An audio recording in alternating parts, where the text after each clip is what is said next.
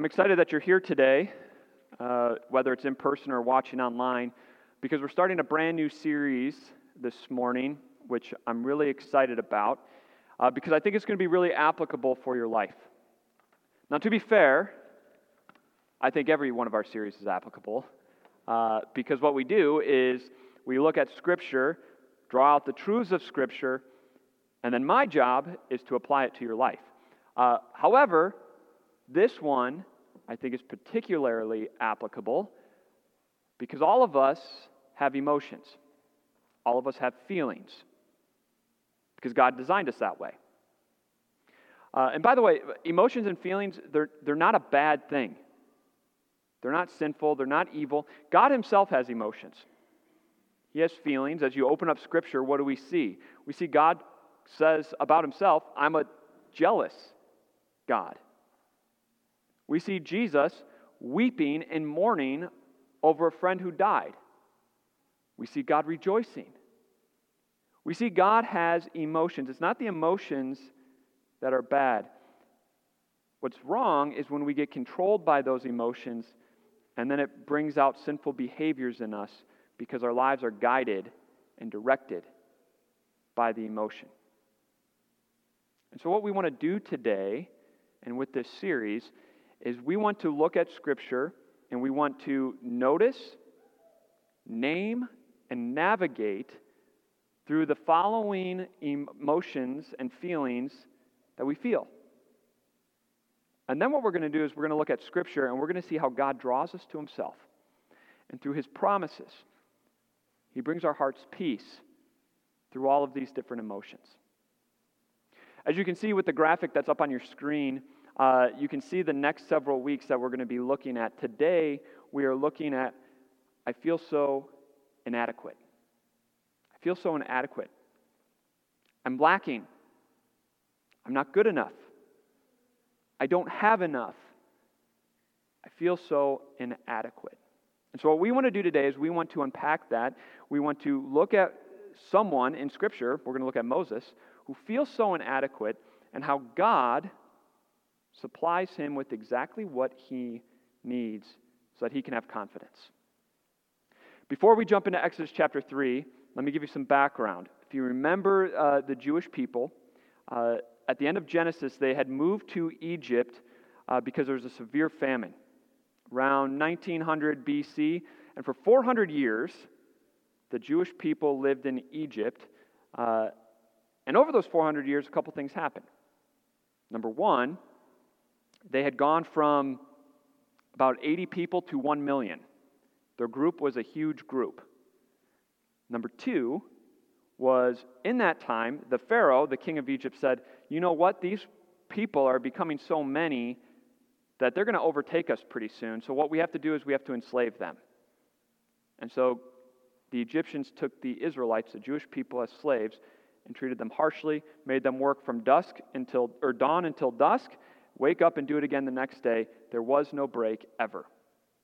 And they treated them horribly. Even after that, the Pharaoh looked and said, These people are getting way too big. They're going to overthrow us. We need to do some population control. And so the Pharaoh, the king of Egypt, said, All Jewish baby boys, two years old and under, take them and throw them into the Nile River. We're going to kill off the next generation. And that's what happened. And one of the moms had a son whose son was named Moses. And she hid Moses because obviously she doesn't want to throw her baby into the Nile River. So she hides Moses as long as she can and keeps him a secret until she can't hide him any longer. But she doesn't have the heart and can't and won't throw her baby into the Nile River. So she makes a basket, puts him in the basket, and lets him float down the Nile River because if something happens to him, she doesn't want to know, but she can't keep them hidden any longer. And she knows if she keeps them, the Egyptians will just come and take him and throw him in the river. So maybe he can get far enough away where someone will adopt him. Well, Moses doesn't make it far down the river until he bumps into Pharaoh's daughter, the princess of Egypt, and she hears baby Moses crying. And her heart goes out to baby Moses, and she adopts him. Takes him in and adopts him. And Moses is raised in the court of Pharaoh. The king of Egypt is now his step grandfather, and he grows up in the court of the Egyptians. And that's for 40 years. 40 years, he is raised as Pharaoh's grandson.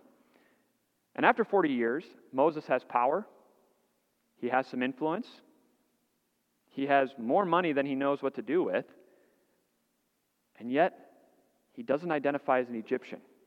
In his heart, he's a Jewish person.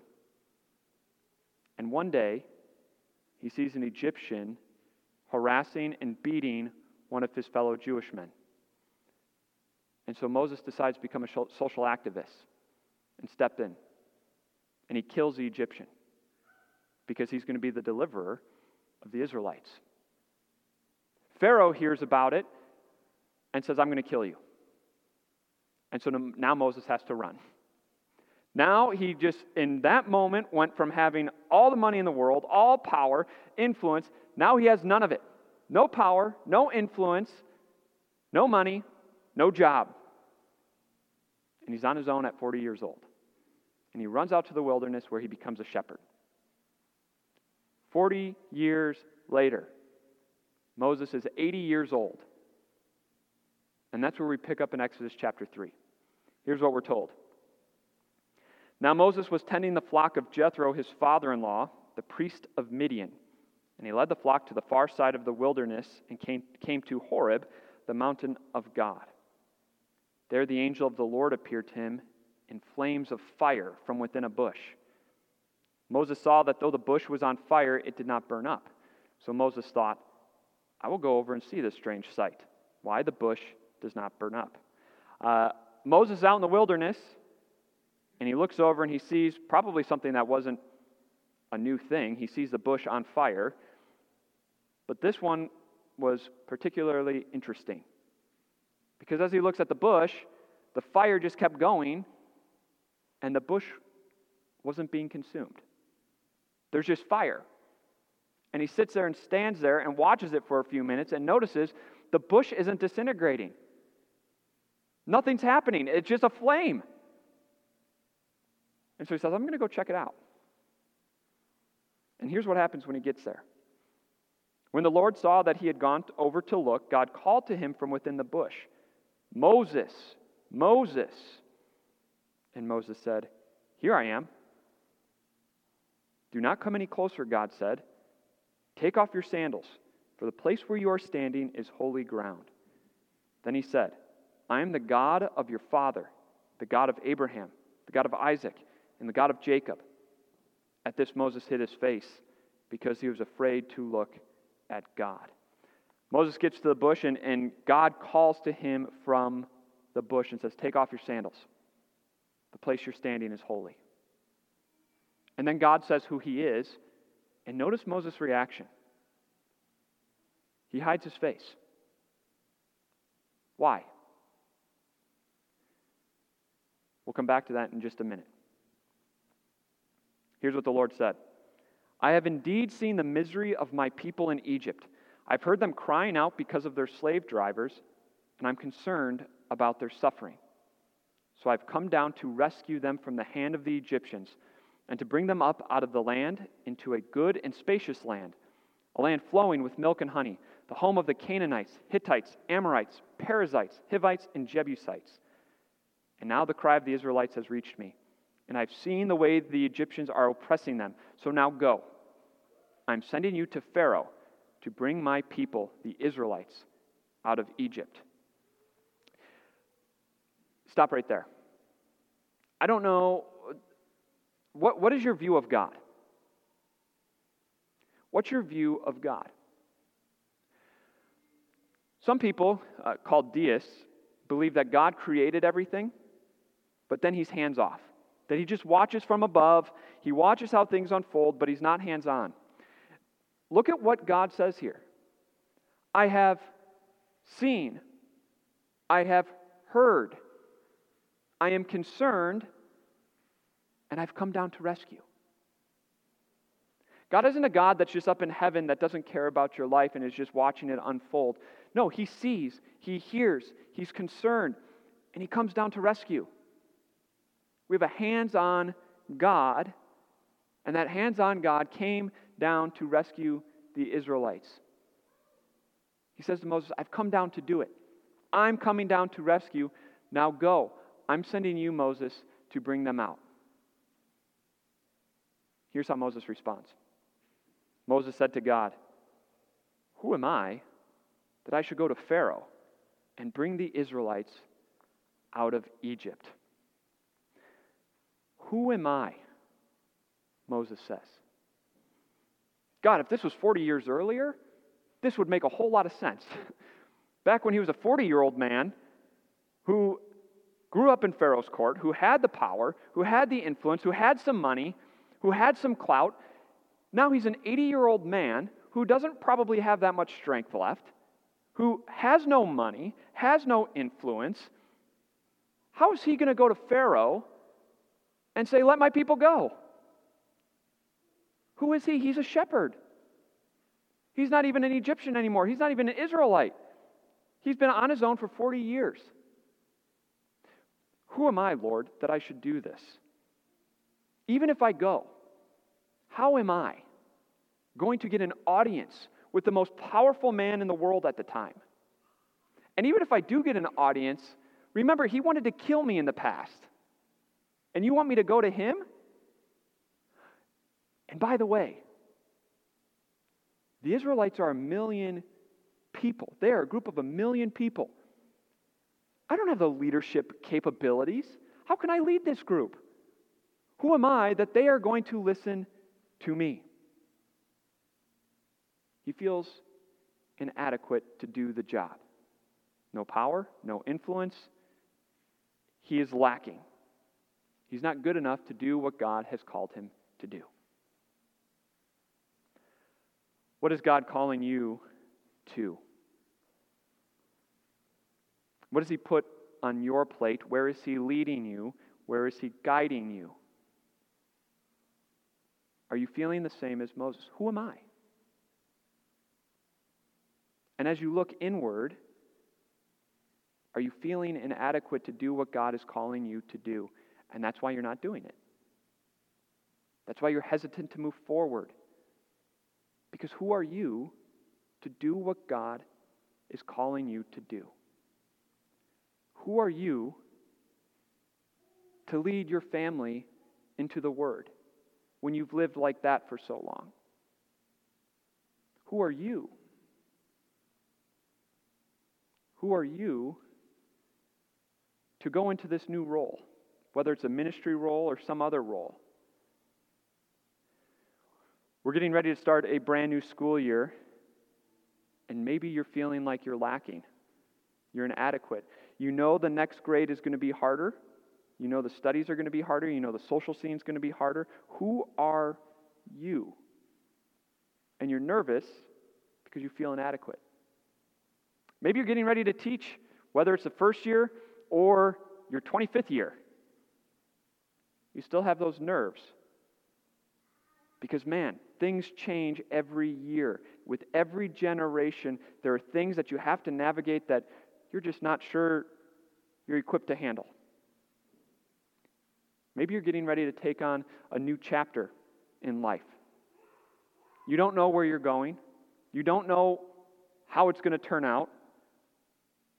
You're not sure you have the wisdom.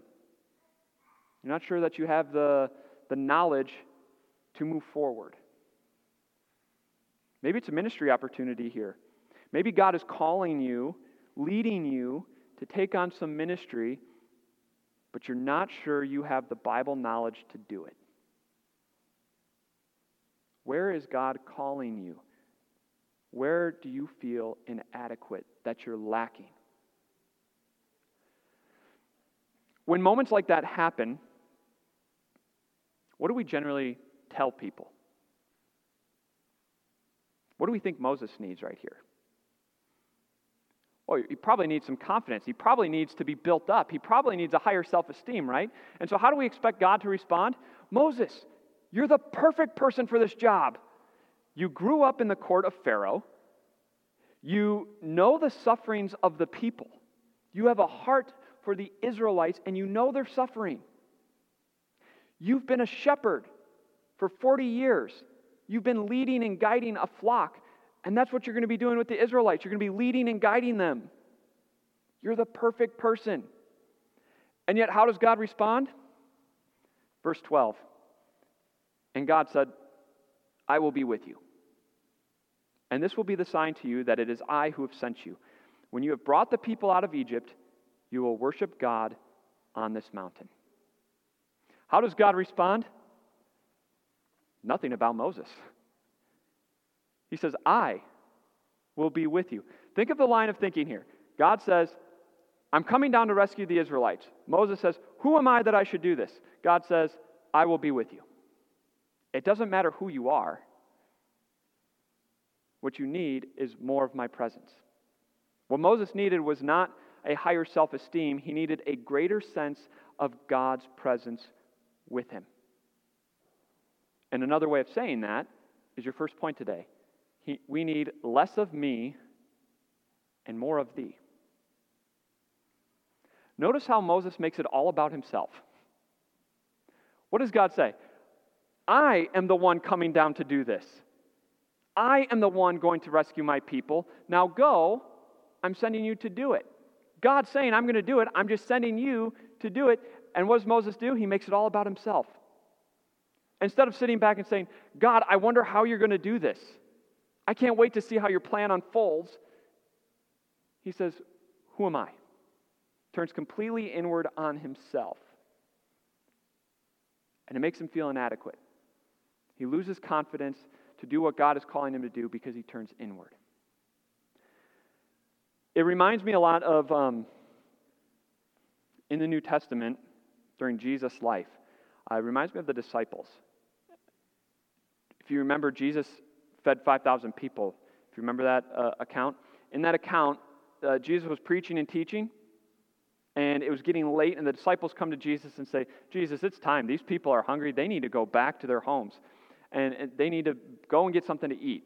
And Jesus says, You feed them. And they look and they say, This is going to take nine months' wages just to feed all these people. We can't feed them. How could we possibly do that? And Jesus says, Well, bring me the food that you have. And they said, All we have is two fish and five loaves of bread. But how can that possibly go anywhere with this group of people?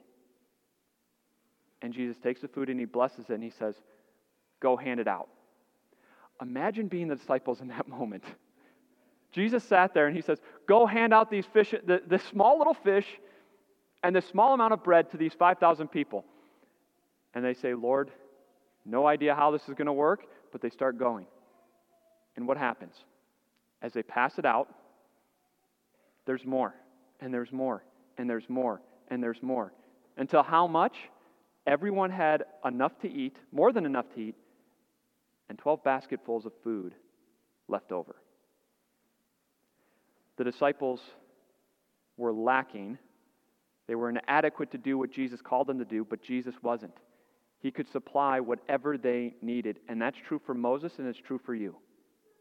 Whatever God is calling you to, wherever you feel like you're, you're inadequate, where you're lacking, God is the God of this world who created everything out of nothing, and He can supply whatever you are lacking.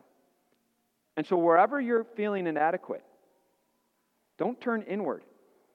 We need less of me and more of thee. How is the parenting, how is the next stage of parenting going to play out? Don't know. But God does, and God will provide. How will the next stage of life, this new chapter, turn out? You may not know. God does, and He will provide. How will this year turn out? You don't know. God does, and He will supply whatever is lacking because our God is a God who hears, who is concerned, who sees, and comes down to rescue and He can supply whatever we are needing. We need less of me, more of Thee when we feel inadequate. We need a greater sense of God's presence with us. And yet, does that bring you confidence? We know it should. But then we go back to Moses standing before the burning bush. And how does Moses respond? he hides his face, right? Why? Because he's inadequate to stand before the living God. He's inadequate to stand with God because he doesn't have the holiness that God requires. And that's true for you and me. It's great to know that God is going with us. It's great to know that God's with us. But in the back of our mind, there's that growing sense of, is he really? Because as I stand on my own, I stand before the living God, and I'm a little unsure.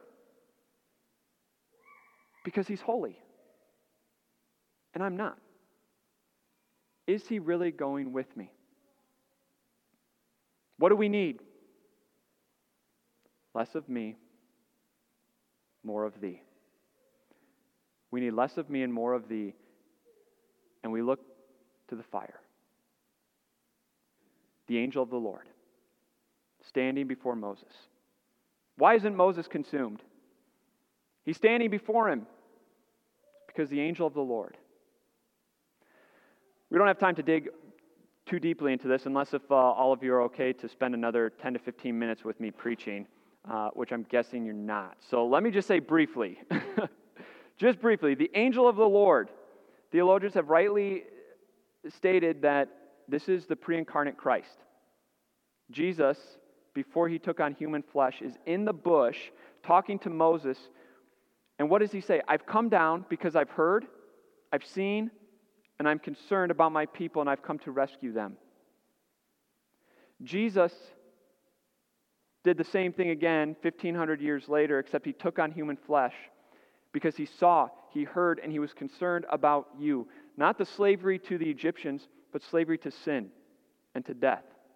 And he knew you and I were lacking in the holiness to stand before God. And so what did he do? He came down to earth. And Paul rightly says, God made Jesus, who had no sin, to be sin for us, so that in him we might become the righteousness of God. Let me explain what Paul said. God made Jesus, who had no sin. He was perfect. He was holy in every single way. He had holiness that God expected to the very tippy top. He made Jesus, who had no sin, to be sin for us. Jesus didn't become a sinner who all of a sudden said a bunch of nasty things. Instead, Jesus took your identity. He took your sin and he stood before God and said, God, I'm lacking in holiness because I'm, I'm taking all of this sin on me. And from the cross, Jesus cried out, My God, my God, why have you forsaken me? It's because he identified as your identity so that you could have his identity holiness, righteousness, before God. You stand in confidence today. You go in confidence knowing God is going with you because you have righteousness, not a righteousness of your own, but the righteousness of Christ in you. You stand before God holy, not because of your holiness, but because of Jesus' holiness in you. That's what that verse means. You see, our God is a God who supplies us with everything we need, not just to go, do what He's called us to do, but to stand in His very presence. You see, Christians are in a unique situation. We're, we have a unique perspective because we can stand here and say, Yes, I'm inadequate. I don't know if I can do what, what God's calling me to do. But I have the confidence knowing that God supplies me with the righteousness I need to stand before Him. And because I have confidence knowing that I can stand before Him, He goes with me, and the God of this world goes with me, He can do anything. He can bring 10 plagues. He can rescue the people from the, uh, from the number one world power. He can feed 5,000 people from two fish and five loaves of bread. My God can supply whatever I'm lacking, and so I go in confidence. And that's your last point. Our confidence comes not from what we can do, but from who is with us. The God of this world is with us, the God who can do anything. Tim Keller uh, is a former pastor and a, a New York Times bestselling author. When God speaks from the burning bush, and he says, I am the God of Abraham, Isaac, and Jacob. Uh, Tim Keller says, Do you know what God's saying?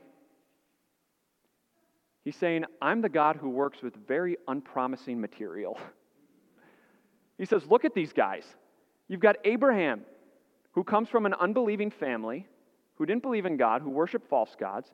God called him out of that family, and he said, Trust me, I'm going to give you a son. And what does Abraham end up doing? Not trusting him, committing adultery, having a son with a different woman, because he didn't trust God's plan. And yet God worked with him to bring the Savior of the world through his family line. You look at Isaac, who was an okay family man until he wanted to circumvent God's plan. God said the older will serve the younger, and Esau or Jacob said, Isaac said, I love the firstborn more. And I want him to have the blessing. And so he tried to circumvent God's plan. And then you have Jacob. My goodness. Four children from four different women, favored the second to last one so badly that all the other sons wanted to kill him, and they sold him off to slavery. God worked with him. And then you have Moses, an 80 year old man. No money, no power, no influence, very unpromising material, and yet God used him. And he can use you. And he will use you. Because he supplies whatever we're lacking with every situation that we're in. What is God calling you to? What has he put on your plate? We can sit and look and say, Yes, I'm inadequate, but I have the God of this world who supplied the righteousness I need to know that He is with me wherever I go. And if the God of this world is with me, He will supply whatever I am lacking and what I need for this moment. So go in confidence. The God of this world can use you and will use you wherever you go. Let's pray. Father in heaven, you supply whatever we are lacking. You have all resources available to you. And no matter what situation in life we're called to, you promise you are going with us and you will supply everything that we are lacking. We thank you for the wisdom that you have, the knowledge that you have. We thank you for the resources that you have. We may look and say we don't have time, we don't have uh, the energy. Uh, we don't have it, but you do. And you can overcome everything. We thank you for supplying everything we need. Moses didn't know your plan uh, to details, all the details. We don't know all your plans and all your details, but whatever you're calling us to, we can trust that you will be with us. Help us to think less about ourselves and more about you. Uh, let us keep our eyes on you, the God of this world, who can supply everything we need for every situation that we're in, that we can have contentment and we know that you can overcome everything. Be with us as we grow in this message that we may have confidence in you and confidence to live today, waiting to see how you reveal yourself once again. We ask all this in Jesus' name. Amen.